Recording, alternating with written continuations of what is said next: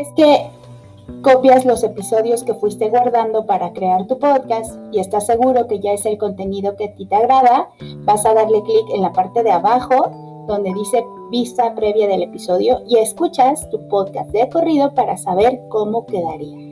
Una vez que estás satisfecho con esta información, lo que vas a hacer es guardar tu episodio. Is what we see. I know if I'm haunting you, you must be haunting me.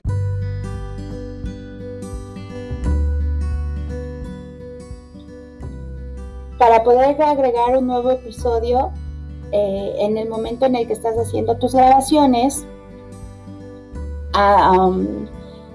vas anexando tus episodios en el espacio del lado derecho de grabaciones, editas los audios, anexas la música que quieres, pones de fondo las canciones o las notas que tú quieres que estén detrás de tu voz y vas acomodando tus episodios o tus grabaciones de manera ordenada, a modo de que al final puedas tener una vista previa de tu podcast.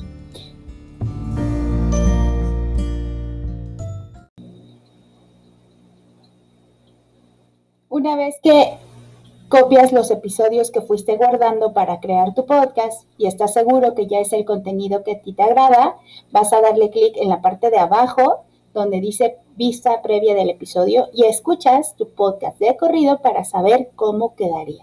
Una vez que estás satisfecho con esta información, lo que vas a hacer es guardar tu episodio.